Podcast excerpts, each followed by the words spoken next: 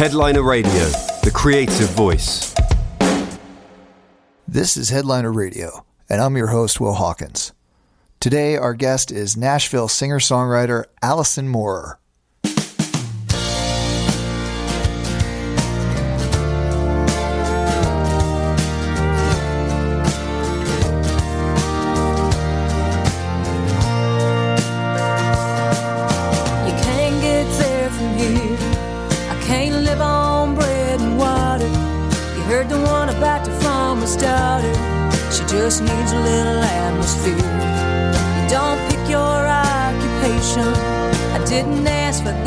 Frustration. I need a life and a nice cold beer. But you can't get there from here. That was Can't Get There From Here from Allison Moorer, who's joining us now remotely from Nashville. Thanks so much for being here with us today, Allison. Thank you. Thanks for having me. Well, uh, how's everything going in Nashville now after all the storms? Well, you know, it uh, the the tornado that we had in I guess it was early March um, did a tremendous amount of damage, especially on the east side of town. Um, we live on the west side, so we luckily didn't get any damage. Um, but it just sort of devastated um, a very vibrant part of East Nashville and beyond. Then, um, with the coronavirus uh, sort of taking over everything, um, I don't even know um, what is happening with relief efforts for uh, those people who had so much loss from the tornado and that's that's saying something i guess uh, what is happening is people are trying to still clean up and rebuild as safely as possible Yeah, and I would think too, it's with those rescue efforts in any kind of disaster like that. How do you how do you shelter them at that point? right You I know. all the space that you would need. You know, it, all of a sudden that complicates those efforts even more. Well, this is something that I've been thinking about a lot, and I was actually talking to my my sister Shelby about this yesterday because uh, I told her uh, what I was doing. I called her. I was on my way from taking my son to his dad's house, um, and uh, I was driving back to my house, and I said, "Yeah, I took John Henry to Steve because I decided to let the housekeeping service come today." Um, which was a really big deal. I was like, I can't take it anymore. Look, I've had, um, you know, trying to uh, keep a house clean when people are in it 24 7, Yeah. you know, a 10 year old boy, a 43 year old man, and two dogs. I said, it's a lot. I'm just, I said, you live by yourself. You don't have anybody to clean up after, but I do. I need them. I need them. And uh, I said, look, I, I did okay for a while, but I just, um, I've got to have, you know, some better cleaning. So um, I said, you know, it's, and I said, and they need the money. It's Yeah. really difficult to say, well, I'm not going to keep my um, my systems going because you know when you're running a household you got all your stuff that you do and the people who do the things that they depend on being paid for so it's just it's all everything is affected. And um, i said you know it's hard to know what to do in this situation. Um, and and my point is when you say the word shelter i immediately think about the people who are not in safe situations at home. And that is such a, a scary thing. And it's um, you know it's not just women. It's not just children. It's you know uh, people get into abusive situations um, of all kinds and telling people that they have to stay home and they have to stay in these situations and there's nowhere for them to go there are no shelters open that it just all of this presents so many problems that no one knows how to deal with. Um, so my mind is really there uh, recently. Yesterday today i'm thinking about okay yeah sh- uh, safe at home is great. What if you're not safe at home? Sure. And for those who are stuck at home, they they feel trapped in those abusive relationships to begin with. But at least they can get out and see friends or go to work. But Mhm. to 24 hours a day be involved in that. And then, of course, there's the unsheltered, the homeless that are on the street. That here in Los Angeles, they've created some solutions, but the encampments are no better now than they were when we started. And so, on, on top of the anxiety of of the COVID. Now people are worried about the whole situation with the with the weather that you guys are dealing with. And is this considered a, a seasonal thing for Nashville, or did this come out of the blue?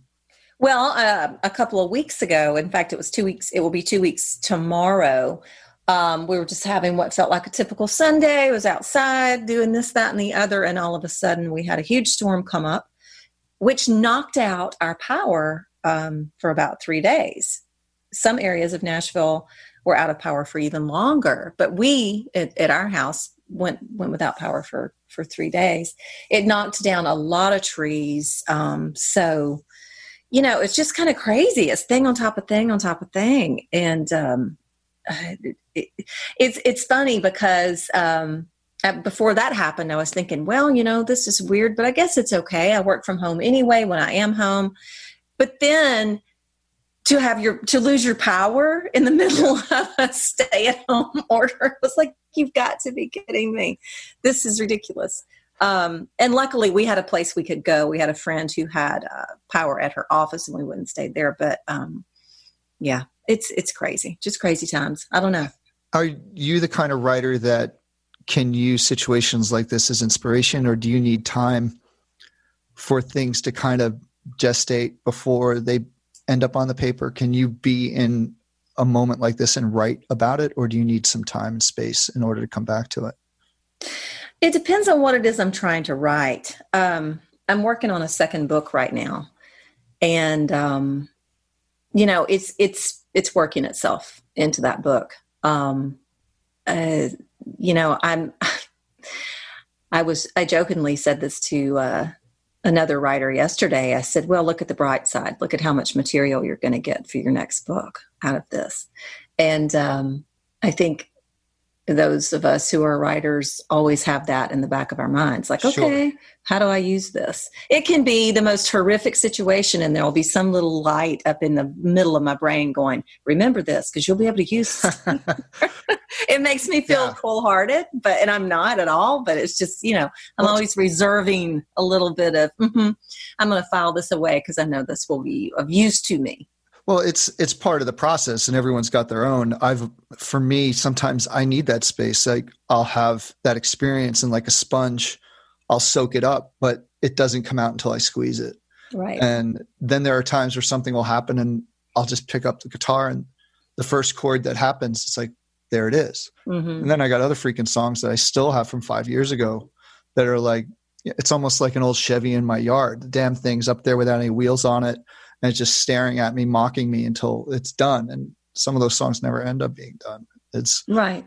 But I'm glad you brought up your book. Um, I, I've read it, and then I went back and and read it again, knowing that we were going to talk. And what a brave and courageous, intimate account for, about your life and your family. And um, could you tell the audience a little bit about the the background of what brought you to write this memoir? Called Blood? Uh, well, it is a memoir of my childhood mostly. Um, it's set in three parts. The first two parts are about my childhood, about my parents, about how it was growing up with them. Um, I lost my parents when I was 14 in a murder suicide. My father had a severe drinking problem and probably some other stuff going on that I'll never be able to figure out. Um, but he, uh, when I was 14, shot and killed my mother and then himself. And my sister was 17. Um, so. And you were in the house I, when this happened, right? I was. I was in the house. So um, that's the way the book opens. Um, I go by Annie Dillard's rules, which are uh, get all of your maladies and uh, sicknesses and deaths out of the way first thing. and plus, the story was already out there, so there was no way I could uh, ask a reader to wait for that to right. happen later on in the book. Um, and it's really, you know, that part of our story is what makes the story extraordinary. What I have discovered and what I suspected already was that many people grow up in these situations with, uh, you know, an abusive parent, a violent parent, an addicted parent, and uh, the children and the um, other parent, if there is one, live in fear. um, our story ended the way it did, and um, it is shocking and violent and unfortunate, and you know has left my sister and, I, and uh, me both with a lot of trauma. Um, but it's something that we work on, and and writing that book, you know, went a long way to healing that trauma for me. Um, I feel a lot different about it now than I did certainly when I was younger then even through the process of writing the book and finishing it. Um, i finished it almost three years ago and in that space of time um, through the process of coming to terms with having done the work coming to terms with uh, having people read it and then putting out and putting it out into the world um, what i discovered was and this was a, a great relief was um, that it helped people to read it and they could find their own common ground in it. And that exchange was very helpful to me because it it made me feel like I had done something good because it it gave other people a way to feel less alone.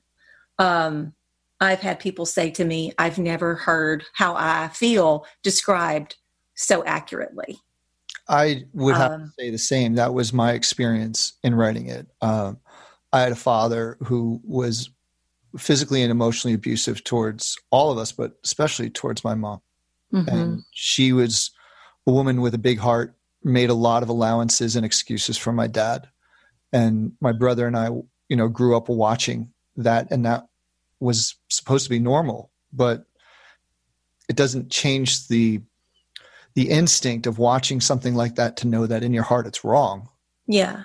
Um, and I went through a lot of therapy as an adult to get through that myself. And I, I remember a therapist when I was in my 20s say, you know, you've got this trauma, you've got this injury, and there's a scab that is over it, but it doesn't necessarily mean that it's healed properly. So, what therapy can do is it's cathartic, but it rips off it can rip off that scab and there's a lot of pain in order to deal with that in the moment and then provide it the space time to heal properly so you still have that scar mm-hmm. but it's no longer it's it's properly healed and you can move on yeah did you was that your experience well you know i'm not sure what the process of um either coming to terms or becoming more healed or whatever it was. There's you know there it's not a linear process. It's as you mm. know it's it's two steps forward one step back. Absolutely. Uh, it always is or or you know we all have our triggers. We get thrown into um, our past trauma depending on what's happening in our lives. Um, but i think uh, you know my therapist my therapist said to me um, when i was i was speaking to her I, in fact um, she said to me, I was doing the uh, the book tour, and I was talking to her about it because she was very concerned about how it was for me, like talking about this every night because it's such an emotional thing. And then I made a record to go with the book, and all these songs have to do with the subject matter of the book, and it's just this, you know, big bunch of heavy information, big bunch of heavy art. Yeah, that um, and my thing is always look there's a light at the end of the tunnel. We can turn this in a positive way but i can only do that if i tell the truth first. And um you know i was just speaking to her about about how it felt and she said you know you talk about what's happening in your life like a person um who has healed would she said because the only way that you can look for the good in a situation as if you have a certain amount of healing under your belt. And i think that that's what's different for me now is yes i still have anger about what happened. I still have plenty of sadness and i still you know miss my parents desperately. But i do try to look at what they gave me and look what my sister and I were able to make out of what they gave us and what happened to our family. And you know, I just want to be in a place where I can honor that. Right. And, and not, um, and not dwell on, um, the negative aspects. And, but I do think, you know, I, I want to reiterate this. You must go in to the negativity in order to come out in a positive place. You have to explore it. You have to do the work. You got to pull that scab off and you got to let it burn every time it comes up. So, and you got to want to do it. You can't be Mhm. forced to do it because Right. it's just not the same experience. right. The uh, the idea of this memoir was it something that you've always wanted to do, or did it did it come up at some point more recently? How did how did you come to actually start putting words down on paper? I this sounds crazy, but um, I never I never had any. You know, I've always loved to write. I always, you know, I was a journalism major in college, and and uh, always I've always been a bookworm, and um, writing is what makes me feel more like myself than anything else does. Um, but I didn't have any designs on writing a memoir, especially of my childhood um, until I became a mother. And I um, I got a call to be a guest on Maya Angelou's radio show about six weeks after my son was born. So of course I went and did that. I probably wouldn't have done much of anything, but that I did because I wanted to talk to her. And she asked me during the interview, you know, we were talking about our upbringings. Hers was not wonderful either, if you know anything about about hers. And uh, she said, "Okay, well, now you have John Henry, my son." She said, Mhm. "What are you going to tell John Henry when he's old enough to ask?" And it blew me away because I, I didn't have an answer. I said, "I don't know what I'm going to tell him. Um, I hope that I come up with something by the time he's old enough to ask." And um, that, for whatever reason, set me on the path. I started thinking about, well, maybe I just need to to write all this down. I don't know, but it took me, you know, a couple years to find the the proper narrative. I had to play with it a lot, and and you know, because I had never written a book, I didn't know what I was doing, and I did not know how to do it successfully until I found it. Right. And I've tried writing something more than a four minute song myself, and it's not the same process. It's much harder to come Yeah. up with 280, 320 pages as opposed to compressing that all into a couple verses and a chorus. Right, So it's a whole other skill level. Right. Um, But I will say that, you know, I feel like I needed prose to tell this story properly. Um, I'm not John Prine. I can't do that well in three verses. You know, I can't. Uh, I can't get that job done. Um, I couldn't. I couldn't tell the whole thing the way I wanted to tell it and draw the subtleties that I wanted to draw um, any other way. yeah. And then to be able to do that in a song so that it's relatable to your listeners Mm-hmm. too. Um, it seemed to me in reading the book that you and your sister Shelby didn't talk a lot about this growing up. It seemed like is that is that true? Did you guys sit down and have discussions over this over the years, or when the book came about, was this when you really started zeroing in on what Well, happened? we've certainly we have certainly talked about it over the years. We've but we've more honestly felt about it. Um, we never talked about it when we were kids and our parents were still alive. There was what what were we going to say? Um, you know, I think the thing about children is when they're in a situation like that is they know that it isn't Yeah. okay. Yeah. We knew that there was nothing acceptable about it. But there we were. What were we going to do? We were children. Um, we developed our various coping mechanisms and we went along and we did the best we could. And, um,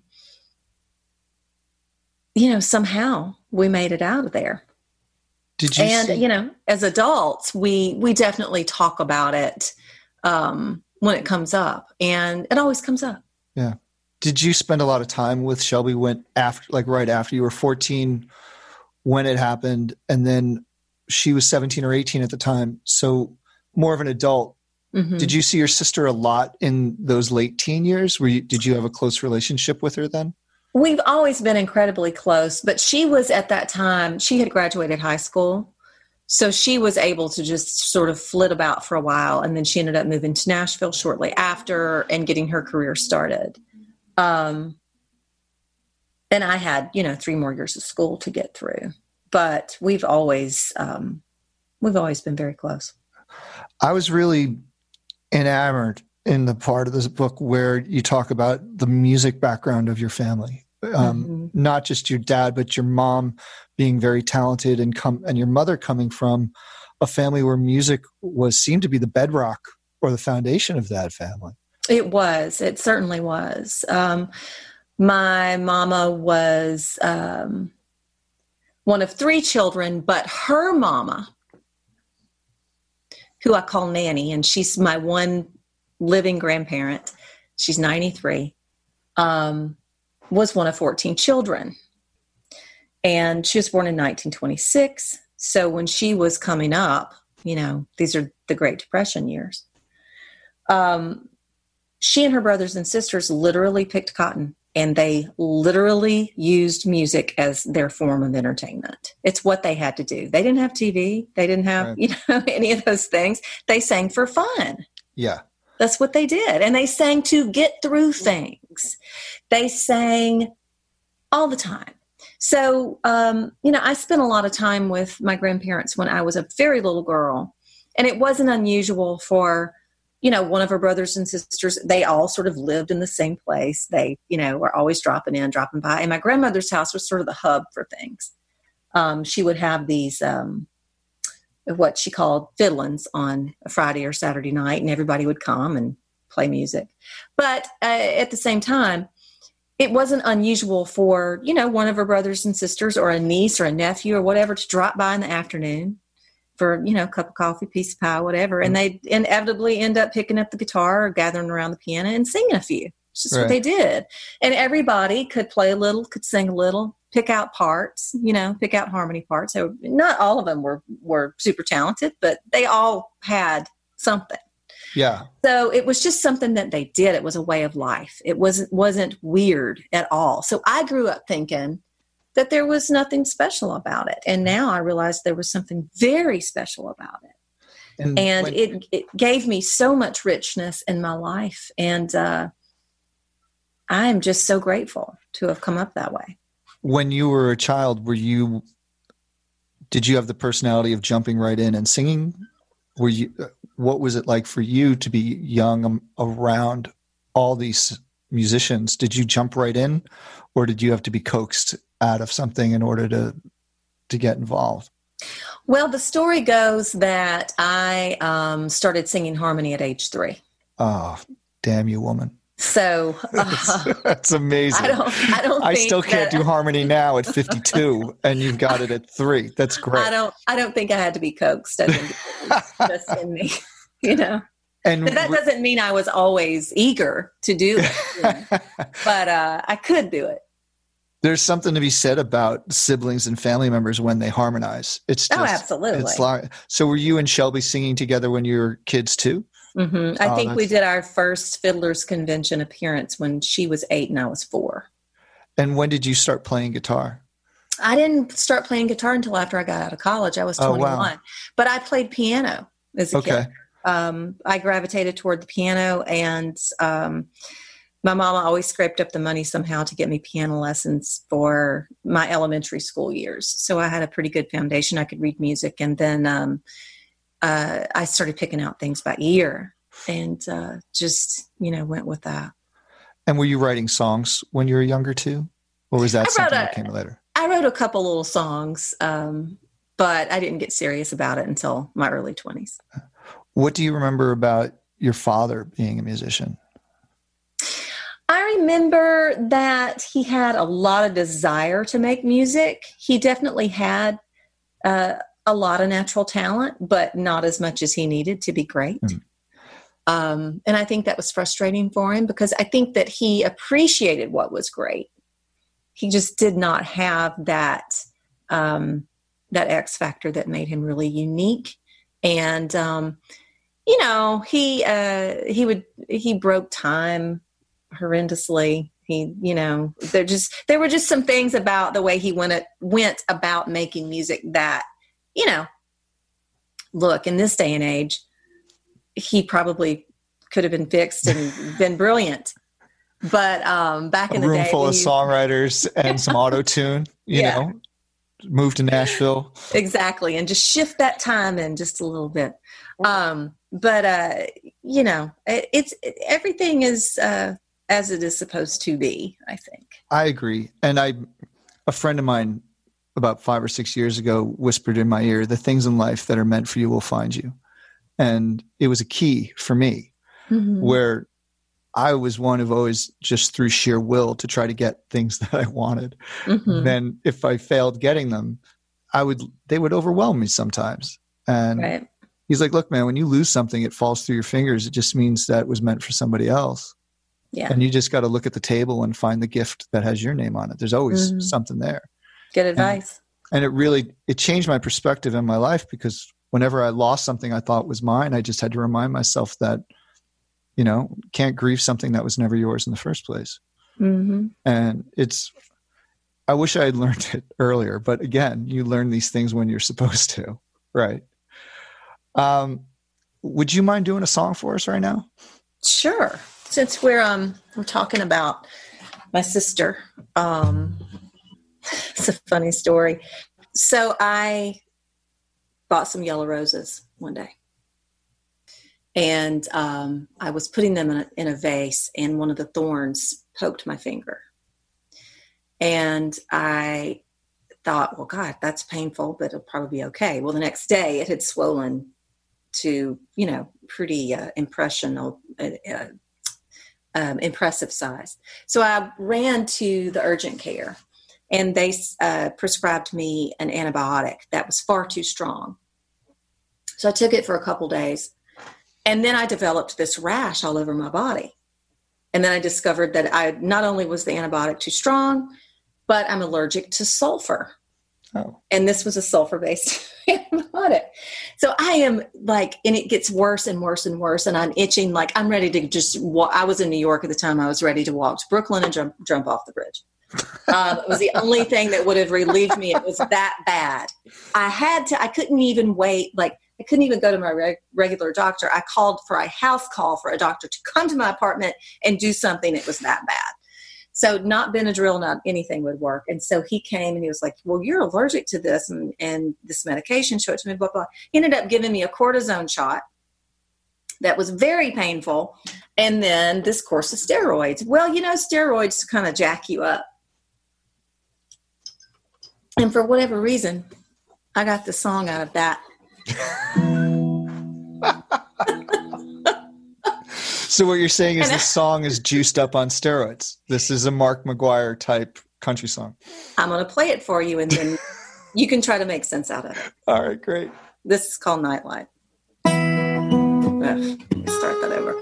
Um, really, I was I was starting to write songs for an, the next record that my sister and I were talking about making together. So that got shelved. So I ended up using the song on Blood.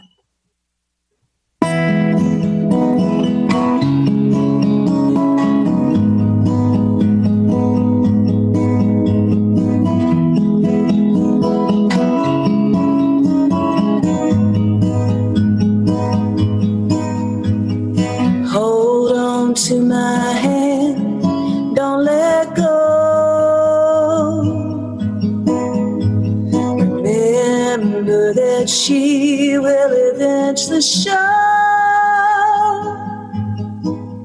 But until she hears us call and tiptoes down the hall,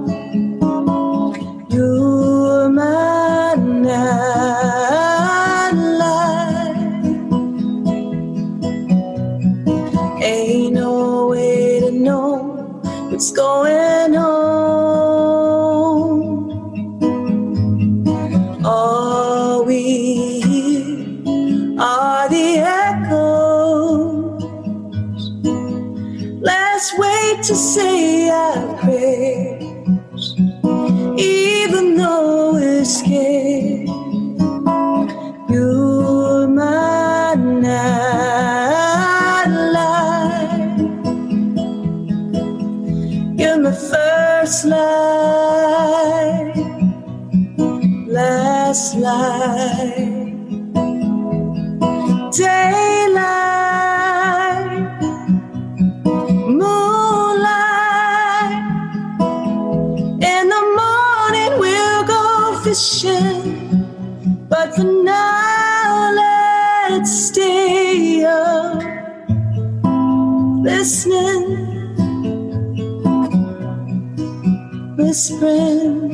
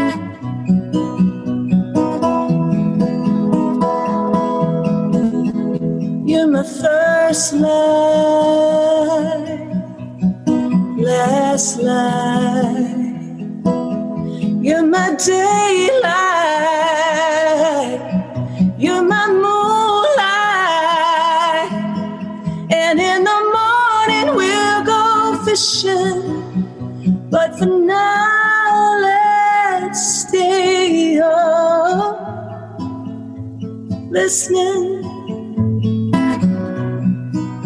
wishing,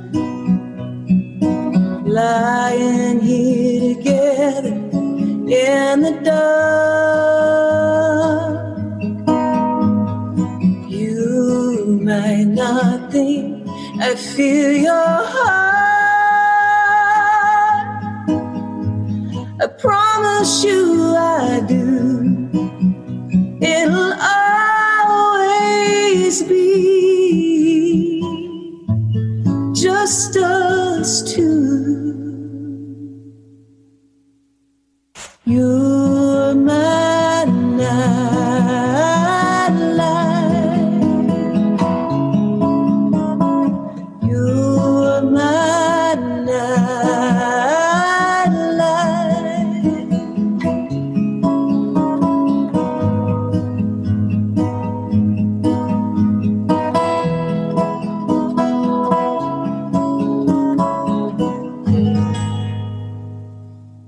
Was beautiful. Thank you. Thank you. What I really love about that song is the as melodic as the the lyrics are, that guitar part is just as memorable as the rest of it. Well, I think that we can thank the steroids. Now knowing that, are is there a little secret stash of steroids in the back of your cabinet now for those times where you're like, you know, I'm having a little bit of a writer's block right now, and no, you go I, to and you go juice. I tend to go in the other direction. with uh with the relationships that you've had over the years you've dated and married other songwriters what's it like to be involved in another songwriter when you're both writing about each other I guess it depends on at what stage the relationship um, is in. Um, i guess when it gets so bad the apathy just is like whatever yeah, I don't think I ever let it get there.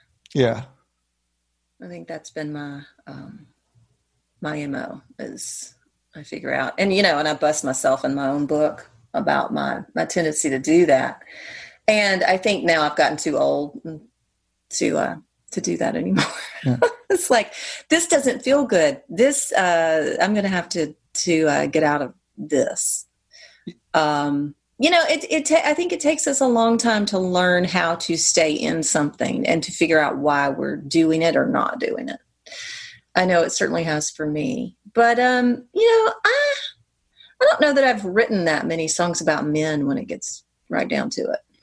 when you and i first met it was i don't know maybe 13 14 years ago and you were married to steve earle at the time Mm-hmm. what, were you able to draw from him as a songwriter did you did you change the way that you write songs or do you feel that you improved the way you wrote songs having lived with another songwriter Mm-hmm. did he have a, any influence at all in the Oh, way God, yeah. Yeah, I mean, I don't think you can live with somebody without picking up at least a little bit of who they are and blending it into who you are. right Um, we were together for seven years. and you know he's still a person that i talk to every day we have a child Right. so or most days um and we have a child with special needs so that that makes our our bondedness even greater um steve is um a tremendous writer and a tremendous artist. And i i became a, a, a better artist through being with him. Absolutely. Um and that's i'm just really grateful for that. He did teach me some things about songwriting. You know look i had made four records before um, Right. we got together. It wasn't like i didn't know anything. I certainly did and knew my way around a song but it's you know being around someone who is that talented in that specific a way. You know what i always say about steve and his songs um, is that he is special because the way he writes a song makes you feel like the first time you hear it that it already existed and he just dug it up somewhere. Mm. there aren't there aren't any parts that uh, in his for the most part in his songs that feel like he had to make them up they don't sound made up they sound like they already were there and Yeah. that is a, just a tremendous gift Yeah. um, he has a great ear for language. Um, his rhythmic ability is fantastic, and um, he's he is also a very good student.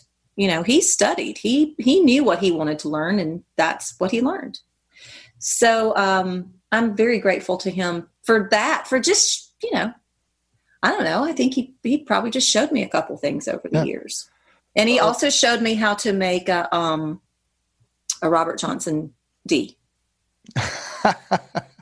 well, that's worth it. all. Really useful. And my finger picking got a lot better. Um, he's a great, great uh, finger picker. He's got a, a thumb like a jackhammer. So, um, you know, he and uh, and I will say this too. You know, he was writing his second book during the early part of our relationship, and uh, I had never seen that done before. And I can't say that I would have figured out how to do it on my own had I not had an uh, an up close seat for that experience. So um, I think in in all in all, he made me much more fearless. Well, that's as an artist. I mean, Mhm. to be able to show vulnerability, Mhm. to be fearless in the face of that vulnerability, is what our listeners find in our Mhm. songs. And I've had friends of mine. I'd, I'd ask, "Look, let me let me play you something." And they're like, "I'm not a musician. What do I know?" I was like, "You're my audience. You know, Mhm. you're who's going to be listening to the radio. You don't. You know what you like. You know, you know when you don't like something." And I think listeners don't give themselves enough credit. Is they listen to the radio every day, they go to movies, they they know instinctively what a song is supposed to be. Mhm. Um, and sometimes as musicians, we get too far in our head. We're maybe too close to it. And it, I've always found it really good to ask friends who aren't musicians because I don't want to get too far off the path. Yeah, and you can tell. Yeah. From You can tell from their reaction, and I I agree with that because sometimes you know, and especially in this town, everybody's a musician or something. Yeah. Um. So you know, having those people in your life who aren't who can give you honest feedback whether they know that's what they're doing or not because you can tell by their body language by their faces by their reaction you know if you're if you're doing the job or not what from the from your first album to now are as an evolution of as an evolution as a songwriter what do you do differently now that you did didn't do when you first started? I don't labor over things like i used to. Um not so precious over no. Um not so precious and i know a whole lot more about what i'm doing um as a songwriter. So i think the thing that you know when whenever somebody will uh, you know inevitably ask me you know well if you were going to give advice to a young writer blah blah blah what would it be and uh, first of all i don't give advice other than to keep your ass in the seat keep your ass in the seat. That's what you have Yeah. to do. You have to Yeah. work hard. There is no, oh, I'm going to, you know, wave my magic wand and you're going to uh, become a great songwriter. No, you have to work. You have to work. Even Steve Earle has to work. And, um, um, you know, I don't, um, I don't spend that much time writing songs anymore, to be honest with you. I'm more concerned with tackling my other job as a as a writer of prose and as a writer of of other things songs yet songs are always there sort of knocking at my door and i tuck them away and when it's time i will do the work with the song but i'm not someone who's going to wrestle around for two weeks with a song anymore Right. um, and I attribute that to having the right tools in my toolbox. I think when we start out, we don't necessarily have our we don't we don't have a grasp of the craft. Right. All we have is inspiration and ideas. We don't know what we're doing, so everything's sort of like uh, slimy, you know, And a little raw. slippery, slippery, and just going everywhere. And words are like that. And, you know, I find that the more I write other things and, and constantly learn about language and words and how they work, I can, you know, and songwriting and prose writing are two totally different things, as you've already said, Yeah. two totally different processes. But they do hold hands in a couple ways for me. And those ways are in rhythm. Um, but I did bring that to the table from songwriting. The the way a line falls, the rhythm of your par- the rhythm of your sentences, the rhythm of your paragraph, whatever it is.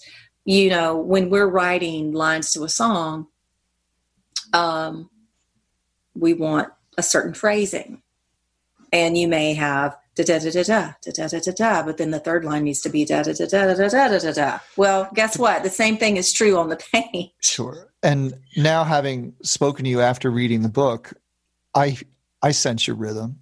I can hear your voice. there's a there has to be that i mean that's why one of the main reasons why we love hemingway because it was just so damn musical And and like a song, there's a beginning, a middle, and an end. There's Mm-hmm. a conflict, there's a resolution. there has to be a problem Yeah. And it has to be done in a in a time frame that captivates the listener or the reader where they want to go on to the next paragraph, next Mhm. chapter. yeah And then when And they, are all when they're all done with it, they want to feel that they've gone through this journey. and gotten then- something out of it yeah Exactly. Yeah. yes i Yeah. know the other thing is um the just the ear the ear thing um word choices you know and the words that you use on the page and in a song are going to be completely different and we don't worry about proper grammar in songs and we don't i mean i have but i finally have decided that not everything sounds the way it needs to sound uh, you know if if you use layer lie it all depends on how it hits your ear Yeah. um, and with the listener too when it comes to a song one word can paint us can paint a picture and i tend to be a little bit more abstract these days in my songwriting to be a, allow that listener to see the cinematic thing on their own mhm. where in a book you have a paragraph to kind of flesh out what you want to say and the picture you want to paint with your words. Where in, where in a song you really have to do that in such a condensed way to be Mhm. able to keep that song at least four minutes. Yeah. You know? Um, tell me about the rock and the hill. That Mm. that's i've been following your career now for a long time and that's one of my most favorite songs of yours. And when we talked on the phone yesterday it's i can't pretend that i know you very well just through your songs and a couple brief meetings. But as i said on the phone yesterday that rock in the hill song you're one little badass man. And well. and I and when I listen to the catalog of your songs, there's maybe one in eight or nine that come across like the rock in the hill, hmm where I'm like, that's someone I want to have a drink and play pool with. yeah. right well i think the thing about that is you know you can't fake that stuff or it's No. Clearly fake and so i um i think that you know i i when i can get in that gear um you know and i wrote that song sort of in character of my mother. Oh wow. Uh, so yeah, I I am trying to give her a voice in that in the rock and the hill because so many you know so many of my memories of her are driving down the road because we lived out in the middle of nowhere. We lived in the country. So to to get to civilization it was a 30 45 minute drive yeah. that we made every day. And she would you know we were always late. She drove very fast. She was always digging for lunch money. Possibly you know there's a coffee cup on the dashboard. Um, my sister and i both in the front seat like just and you know that's just how it was. And she's just always pedaling as she knows. Yeah. she's a, a day late and a dollar short. And you know she wasn't supported. She wasn't taken care of. Um you know like our old car like the headlights didn't work half the time. So we would be driving down these um, really dangerous two lane no lights on the road and and all of a sudden the headlights in the car would go out and she would have to jiggle them to get them to come back on and we would be going 80 miles an hour and this is how we lived and this is how she lived and i know that she must have been so scared and so frustrated to be in that situation Right. two girls and trying to, to take care of us and keep us safe and you know and we would be flying down the road toward a house that was not safe Right. and um you know that's me feeling her frustration. And, and that's me tuning into my own frustration for her being in that situation because my mama was very tough. Um why she could not use enough of that toughness with my father i will never understand. Probably much like your mother you know we don't we can't be in these situations. And then until we are we can't. We don't judge them we don't we accept them and we are sorry for them but you know we're left to wonder um but that's that's what that was and and you know that primal scream of why is just uh that is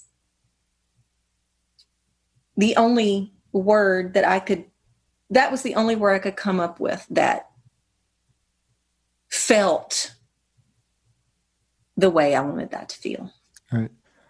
If if there was a way for you to go back, having lived your life, experienced what you've experienced, and be able to sit at the end of the bed and have a conversation with your 14 year old self, what would you tell that girl?